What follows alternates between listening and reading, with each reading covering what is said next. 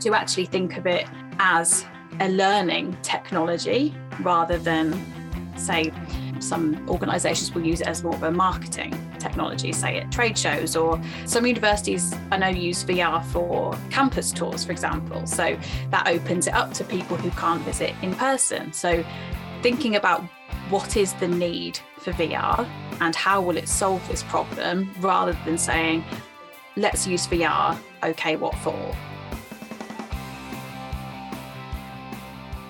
The Digital to Learn podcast is dedicated to exploring both what's new and what's good in the use of technology in teaching and learning. Our mission is to have the best minds sitting in front of our microphones sharing evidence based strategies for digital teaching and learning. Digital to Learn is brought to you by the Center for Learning and Innovation at Indiana Wesleyan University. Thank you for joining us. And now, the Digital to Learn podcast.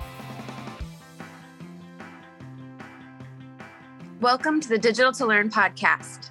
My name is Tiffany Snyder, and I'm joined today by co host Mike Jones. Welcome, Mike. This is the virtual Mike. Thank you. Oh my goodness, I'm not used to playing off of Mike. We have Brad Garner on the show so much. I got to rethink my responses and everything. got to catch you off guard. I got to keep you on your toes in this new universe. Yeah. And our guests on their toes too. Well, we are joined again today. We had part one last week. So if you missed it, you can go back and listen. But we're bringing back to the show today Sophie Thompson of VirtualSpeech. Welcome back, Sophie. Thanks, Tiffany. We're going to dive right in where we left off last week and actually move from the conversation of what is the impact of VR education to what are the challenges. So that's where we're headed today. So, Sophie, when folks want to use VirtualSpeech, what is the best access point? What equipment might they need? How do they access VirtualSpeech? The best way would be to have a virtual reality headset so that they can experience the immersion of virtual reality, which is really important for evoking that emotional response. But if they, for example, weren't looking for immersion and that emotional response and they were more interested in the feedback element for example then they could just use the online simulations which you can just access through a normal web browser. And all of our courses have an e-learning component as well which can be accessed online or if they just want to use the virtual reality simulations they can also do that. Very cool. So anything from uh, a 2d browser to Google Cardboard with a phone to full VR. It's all accessible. Yeah. So we don't really recommend via like Google Cardboard anymore because Google Apps stopped part of the infrastructure that VR apps were built on. So we can't add in the functionality to mobile VR, VR accessible through cell phones anymore that we used to be able to.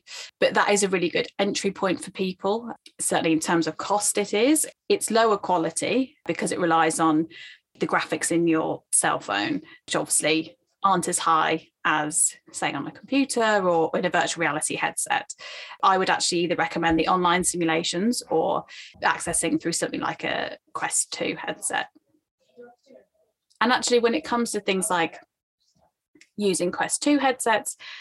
If people are working at high school level, university, VR training in the workplace, people don't need a VR headset each. They can share, and, and that tends to be what happens that clients will have a few headsets at a central location that people come and borrow, like a library, so that that price point isn't as scary as it might initially sound. I wondered, are you aware of clients specifically in education, but it could be in corporate as well, where people work remotely and are spread out and are interested in using VR or VirtualSpeech for training. Do you have any ideas about scalability or how they would kind of overcome those challenges if they can't say, you know, hey, Mike, stop by my office and you can borrow the headset? yeah. So we have a couple of clients who have given VR headsets to, say, 250 employees, and they now have a headset each. And with clients like that, their their end goal really is to have VR headsets as part of the onboarding process. So, whereas we join a company now, you, you probably get given a cell phone and a laptop. They want to add a VR headset into that for things like training or meetings as well. I was just thinking about the university we work for. There is a main campus where I can see how students and faculty and staff could all rent or borrow headsets to do some of these exercises, but we also have this online campus where we have thousands of students and employees that are spread out. And while we may not be able to invest in a headset for everyone, especially as students, you know, come in and then graduate, uh, passing through, I'm trying to think of how to scale. Yeah. I think that's where things like not quite Google Cardboard, but the ones for cell phones like Merge VR can be really useful, I would say, at a high school university level. And the online simulations will still provide people with that practice. They can still upload their own PowerPoint, for example, into the simulation. They can still upload their own notes. They get everything that you would in the VR app. You just don't have that immersion. But if that immersion isn't that important to somebody, then the scalability comes with having the desktop version to access as well. I think another place maybe we're missing in education that the business world has figured out is the use of it for onboarding our own employees and training for things like hostile shooter environments or you know high stress simulations with customers customer service type things. And i know there's some companies out there using it but in education we tend to think of it as for the student and we don't really think about it for the university but i could see things like VirtualSpeech and what you guys do there being super helpful for even our internal use as a company versus not just with an educational push to our students because we're always students. Mm-hmm. Mm, yeah, I was actually speaking to a teacher at a high school here, and she was talking about how it would be really useful for her to practice her presenting. And she said, as a teacher, you're presenting all the time. And bless her, she was saying, I'm really conscious of, of who I'm looking at in the room, and I try to look at people equally so that they have the same learning experience. And she said, but I do sometimes wonder if I'm looking at the students more who are more engaged because they're looking at me too. And she was then reflecting on how that might then impact people's learning if she's not looking at them enough. And, and something like VR would help her to measure that eye contact. And yeah, I thought that was really interesting. Yeah.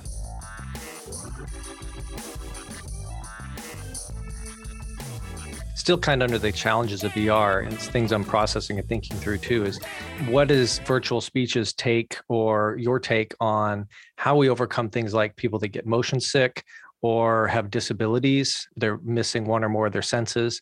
What's that environment look like and what can we be doing to forward think some of that? Yeah, so in terms of accessibility, I think that is very difficult ultimately in VR and and the metaverse. And and one of the ways that can be overcome, for example, if somebody doesn't have their sight, is Um, incorporating spatial audio. So, what are the other things that make us feel something? It's not just what we see, it's what we hear, it's what we sense. So, how can we replicate that in VR? And that's spatial audio would be very big for that. So I think that's one of the biggest things in terms of people who have motion sickness in VR. There's a few things really that can help. And one of them is that a lot of people, if they say they have motion sickness and you ask them what VR experience they tried, it will be a VR roller coaster. And that is going to make you yeah, feel sick. That's terrible. like I think you're lucky if you don't feel sick on a VR roller coaster because the whole reason motion sickness happens is because it disrupts that balance equilibrium. So if you're sitting still, but then you put on a headset and your brain thinks you're on a roller coaster, but your body's not moving, there is a serious mismatch. so you're more likely to feel motion sickness. And when it comes to education, I think one of the biggest things is about the content that people use. And they make sure that the learning experiences aren't moving around loads or moving around too much or for example they don't even actually have to move at all in some instances like public speaking yes it's good if people walk around but they don't have to. So it's about making sure the environment around them isn't moving too much. I would also say limiting the time that somebody spends in vr so i'm a big advocate for not using vr just for the sake of it or just because of the novelty really. So for example we design all of our vr experiences that you're not in vr for longer than 12 minutes at a time because it's something that's very different for your brain to process if the first time you put on a VR headset, you were in there for an hour, that is going to disorientate you a bit. So, yeah, the design of the content, the length of time, little things like making sure the room is cool and also not necessarily in terms of motion sickness, but also making sure you feel psychologically safe in that place to have a headset on because some people do feel vulnerable with a headset mm. on, especially when I don't know if you've been to conferences or trade shows where people have a VR headset there to try and entice people over. And people put on a headset, and then their colleagues will be laughing at them and taking pictures. And that can really put people off VR as well if they've experienced something like that. So it's making sure that people feel safe too, so that they can just be focused on the experience. That's my top tips for avoiding motion sickness. Great tips. Awesome. Yeah, and it seems like you've already just covered a lot of the challenges of VR education. Are there some that we missed that we haven't asked you about that you want to highlight? Yeah, the biggest challenge from the get go is the cost. And even though headsets aren't as expensive as people think, so for example, the Quest 2 is $299. When we're talking from an educational perspective, or even at a lot of companies, that's still a lot of money. And individuals, that's a lot of money. So it's not like headsets are thousands of dollars anymore. They're a couple of hundred, but that still is a problem for people. And especially with a new technology, if they're writing grants, for example, to be able to source the hardware, is they have to prove that it's going to enhance learning or increase confidence or lead to more students getting jobs, those kinds of things. So, yeah, even though the costs are coming down, and I think the mindset around costs as a society will change a bit as well. That is still the biggest barrier. And that's partly why we also develop our simulations as online simulations too, to open up that accessibility. Very cool. I always tell people, you know, you could buy three headsets for the cost of one iPhone nowadays, just mm-hmm. as a cost comparison. And I've seen some textbooks go for 250 up that we require students to buy for their classes. So I'm wondering if down the road education starts to say, hey, there's a tech fee involved in this degree program because you're going to be required to have X hardware or something like that. So that's really interesting. I hadn't thought of it like that before.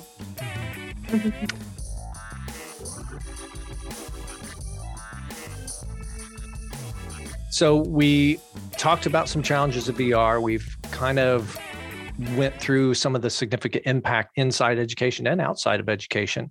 So, where should colleges and universities be in that higher ed space with all of this XR technology, especially with the metaverse and what it's bringing? And, and I'll argue that metaverse has been around a long time. We're just now realizing how we can use it. But where should we be, in your opinion, from your seat with VirtualSpeech and as someone that works in this industry?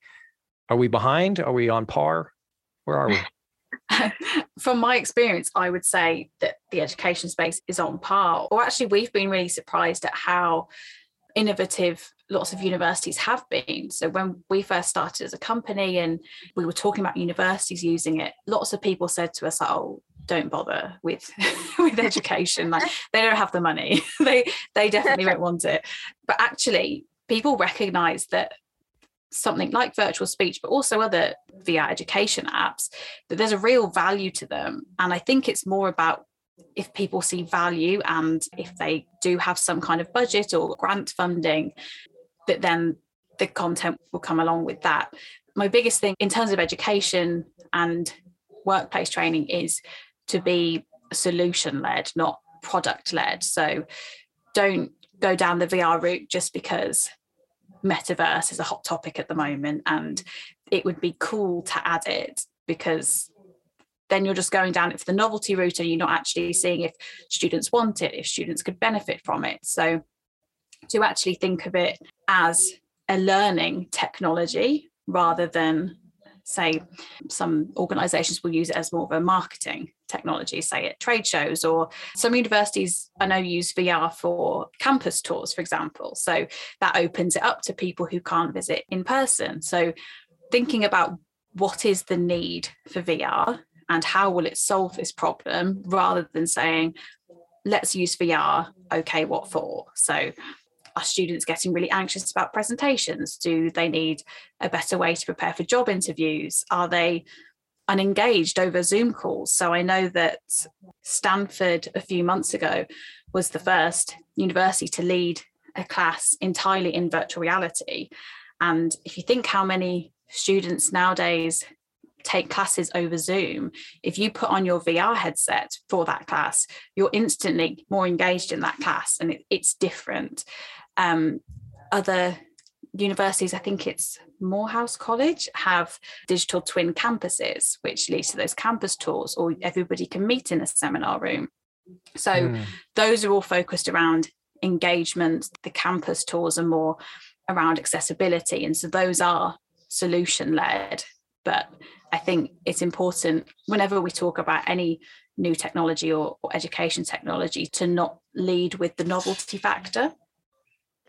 I yes. so appreciate you saying that. Yeah, I think that even with your position and what you're out promoting, um, you wouldn't have to you wouldn't have to take that stance so publicly. It's tempting for all of us to take that novelty approach, but it's wonderful when you know the person behind the technology is the one saying, "Don't, don't do that." Remember, you're an educator. right. So. Right. I think about being a faculty member. I've got a pre production production course that requires lighting. And using either a 2D browser delivery of that or a full VR version of a lighting studio for our students that don't maybe have the same finance to be able to buy lights or buy a camera and different lenses and stuff like that. So I give them that experience in that space they could still be doing. So it's one of those practical applications. However, when I think about that, as a teacher teaching full on in VR space, it's going to be a little different. And so I've taught over Zoom, I've taught face to face is there any tips or pointers maybe that you might have for a faculty member to use practically as they think about teaching in this environment versus real life or over Zoom? I would say, in terms of teaching in virtual reality, I wouldn't have too many people in the VR space at once, especially when starting out, because I mean, if you think, say, when you first enter a Zoom call, if nobody was on mute and there's 100 students, that's going to be chaotic. oh, yes. So, so not having too many people in at once, looking out for features in VR apps like muting people as they come in, but also because, in my opinion, the idea of using it is to bring the experience to life, to make people feel like they are physically there and evoke that emotional connection and sense of presence is how do you do that? You don't just bring them into vr and you stand there and you teach in the same way that you would in real life because they haven't got that physical presence there. So i think it's important to have interactivity if it's the first time they're going into VR, to set aside that first 10 minutes for everybody just to go, wow, this is so cool. Like, haha, look, I can dance. Like to to have that moment of awe before you then try and focus them down and and yeah make use of the tools that are available in vr so you can do like virtual whiteboards you can do virtual breakout rooms and making use of them and then when it comes to using vr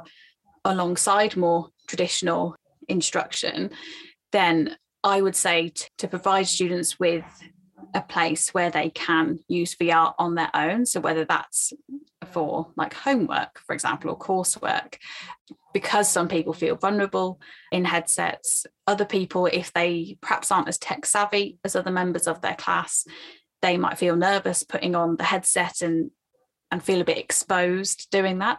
So yeah, I would recommend ideally people having a place where they can use VR on their own and independently. Excellent tips. Thank you. Yeah. I'm just realizing that we could probably ask you questions out of our own curiosity for another hour. Uh, but we are I'm really enjoying it. ah, I'm like, this isn't enough, uh, which means there just needs to be a part three especially in the coming months and even years. So, one thing I think is so neat about VirtualSpeech and what you're doing is it was 2016, right? When you launched 2016. So, it's not something that started during or after COVID or as a response to that at all or after the pandemic. this is something that you've been investing in for years and you have so much wisdom in this area.